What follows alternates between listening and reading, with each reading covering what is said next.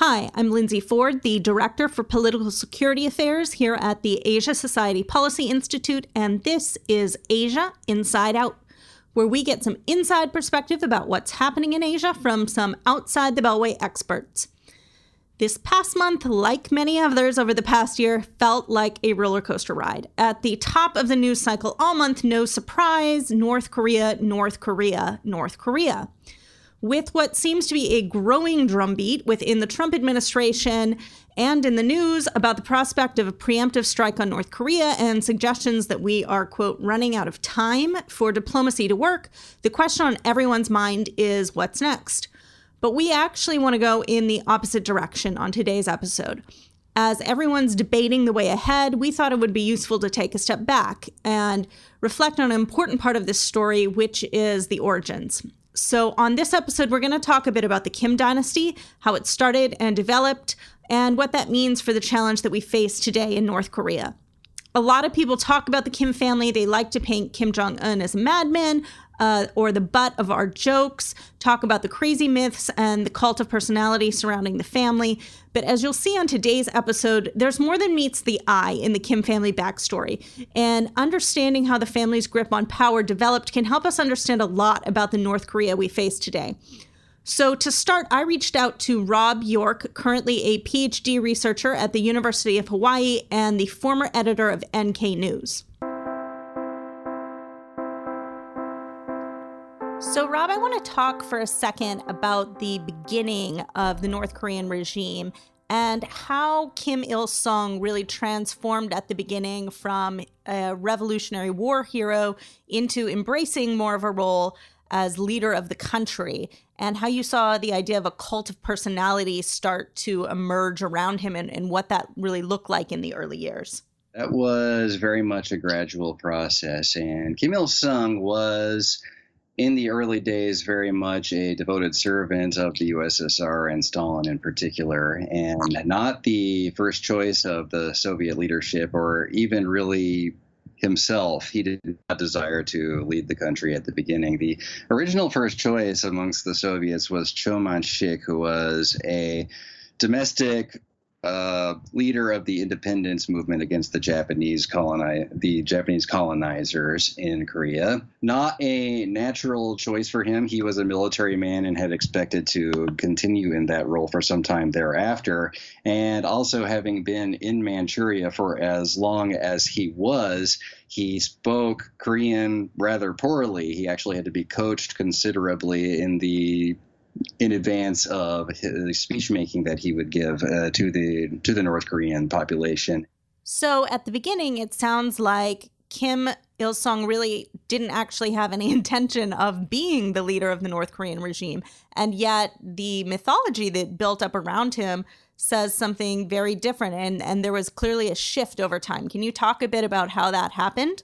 The real flowering of the personality cult into what we essentially see today was a process that was finalized in the late 1960s when the last of the independent factions within the country, this group was known as the Kapsan faction, was also done away with. And they suddenly disappeared essentially from state media and from the public. And from that point on, Kim Il sung's party was organized around his person, and the objectives, they said, of the party from that point on was to bring all thoughts and all ideas in accordance with the great leader, the respected comrade Kim Il sung. And from that point on, yes, he has maintained that position, he and his descendants.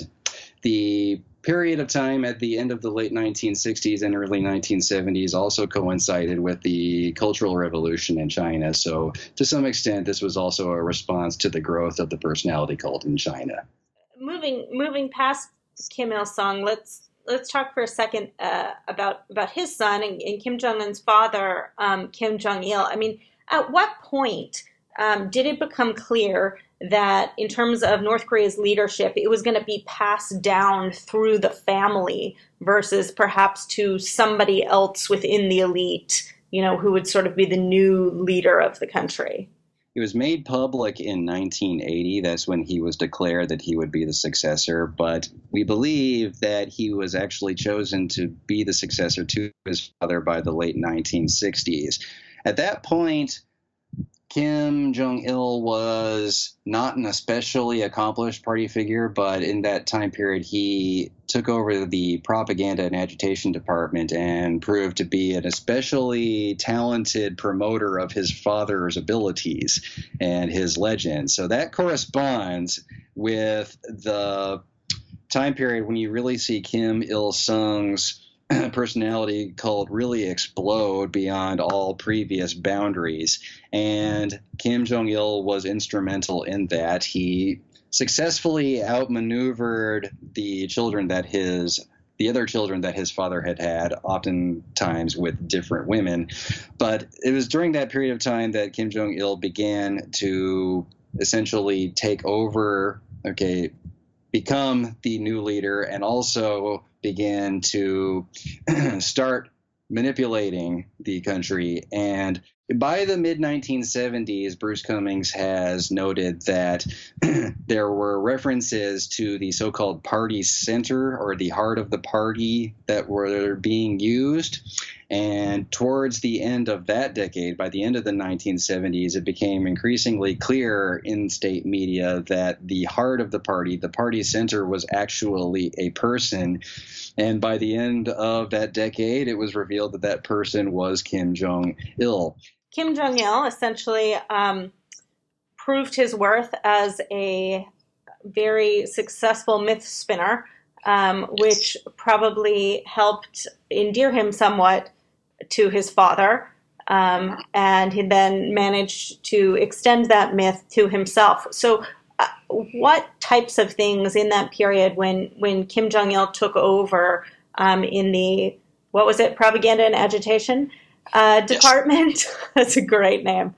Uh, mm-hmm. what what types of things did you see happen when he took over that actually sort of like expanded and built on the myth that surrounded his father that hadn't been there before? Propaganda and agitation has a has a stigma attached to it in our society and others in the West, but not so much over there. Okay, propaganda and agitation are generally considered uh, positive things, especially if in you're in one of those revolutionary movements in Asia.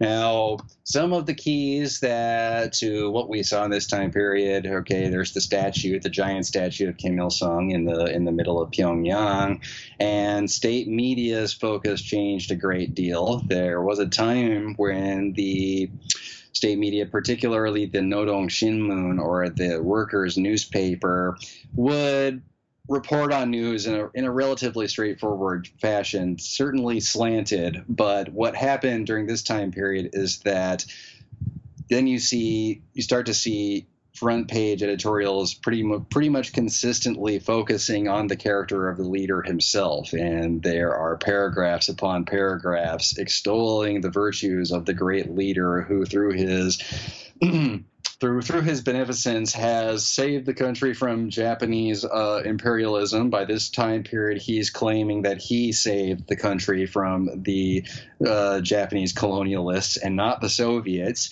He's claiming that he uh, defended the country and won it from the American aggression during the Korean War.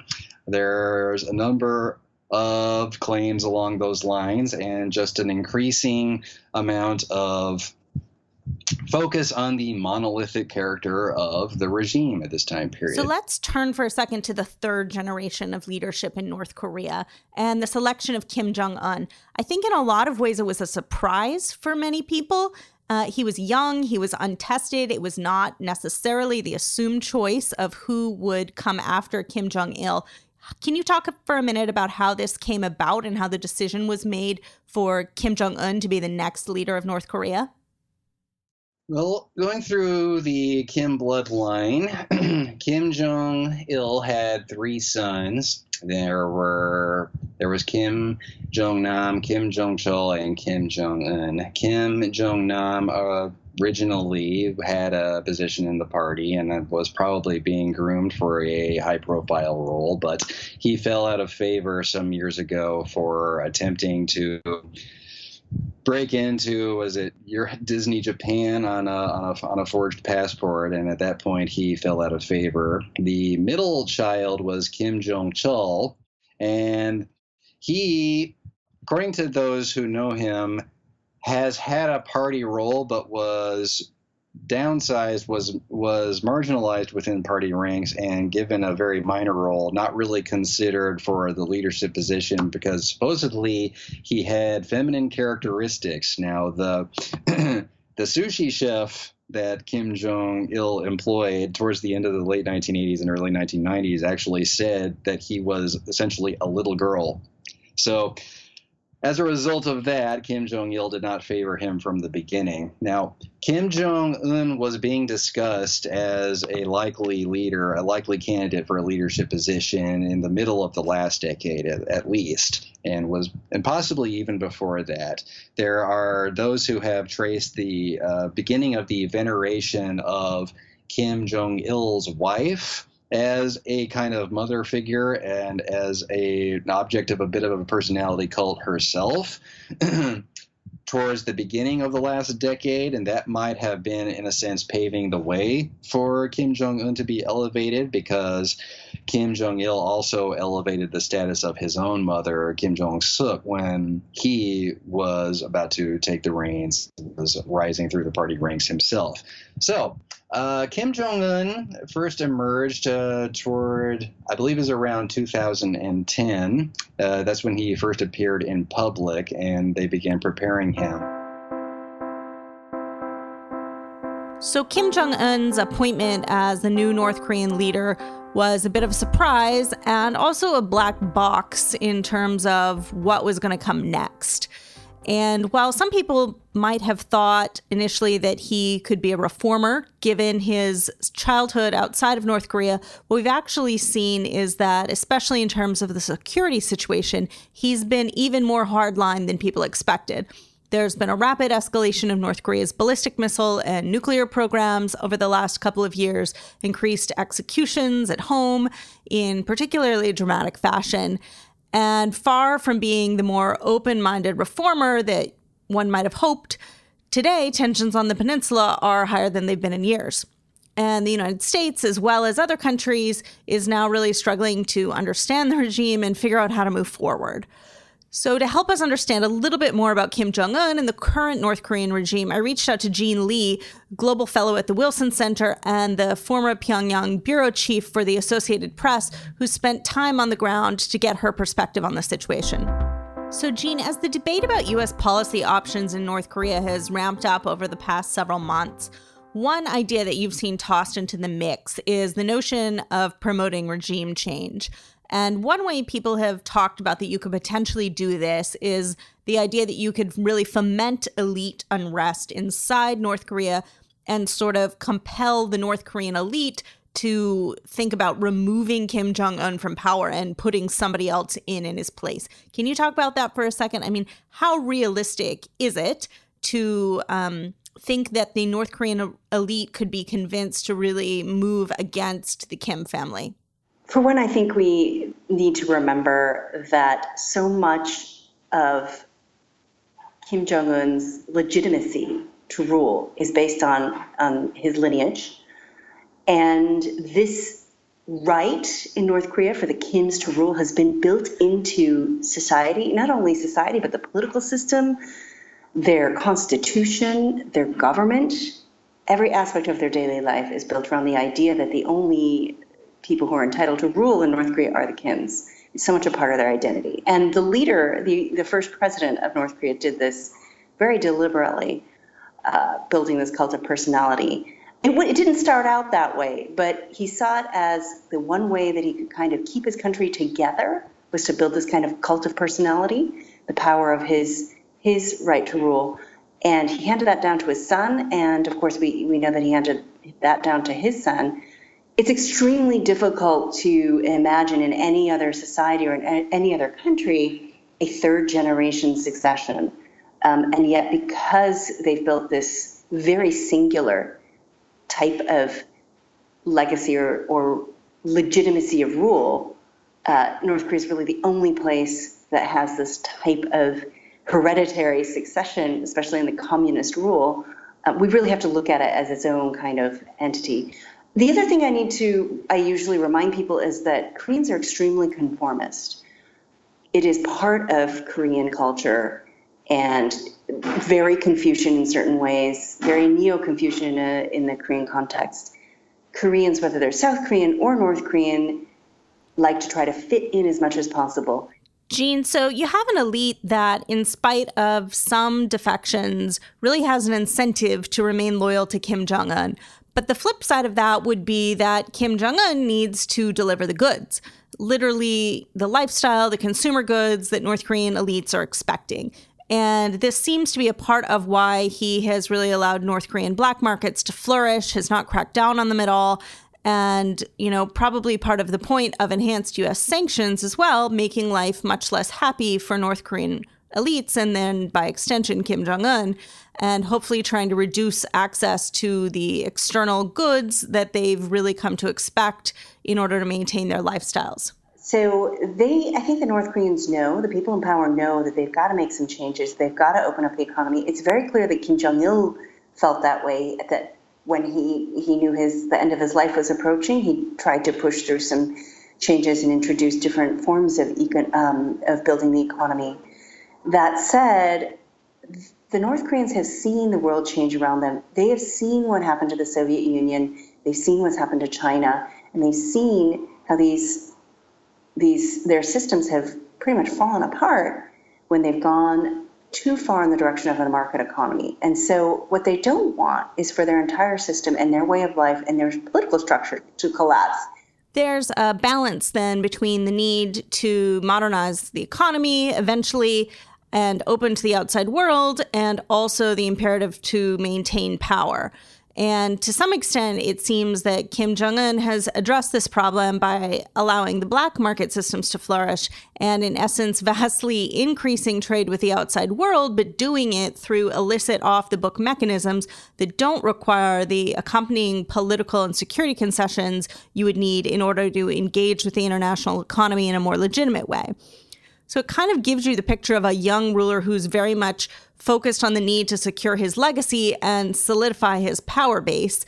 And when you look at the activities of the first few years of his leadership, appeasing elites by allowing black markets to expand, eliminating rivals, pushing aggressively to secure a nuclear deterrent. That's what it all boils down to solidifying power and support internally while simultaneously staving off external threats.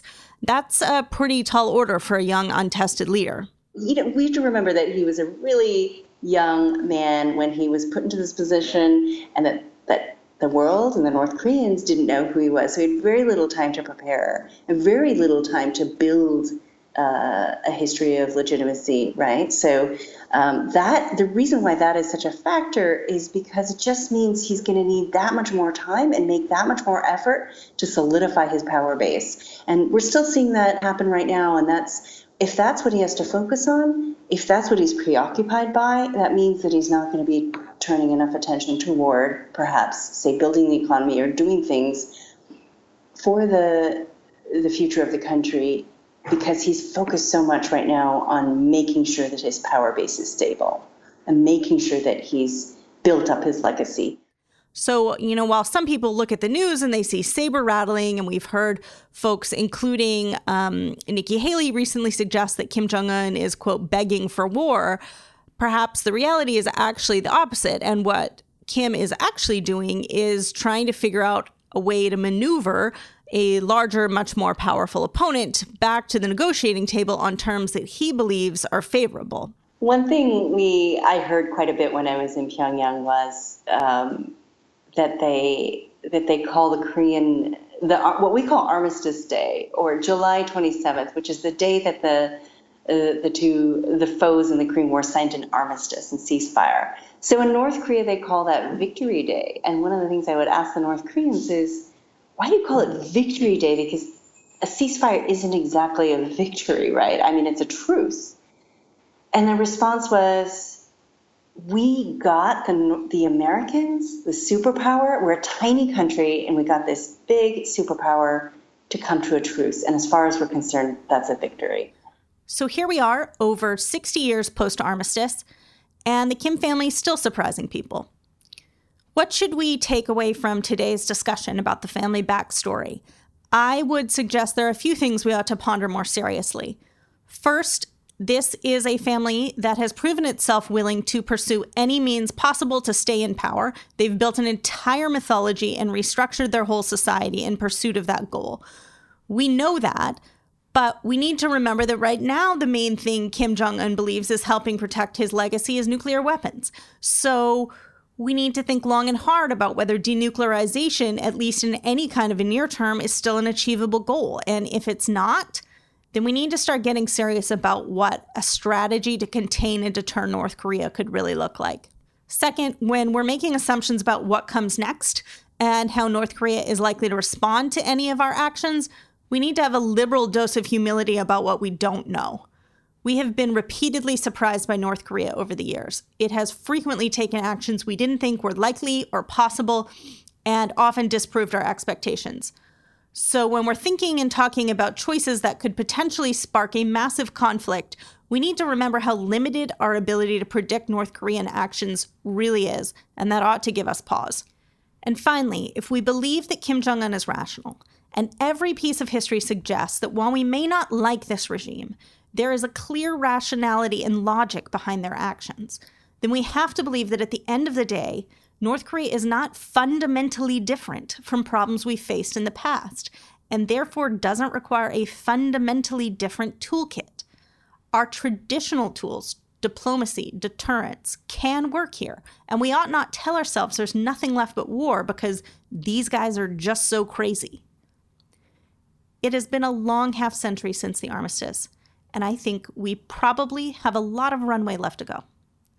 With that, I'm Lindsay Ford, and this has been Asia Inside Out.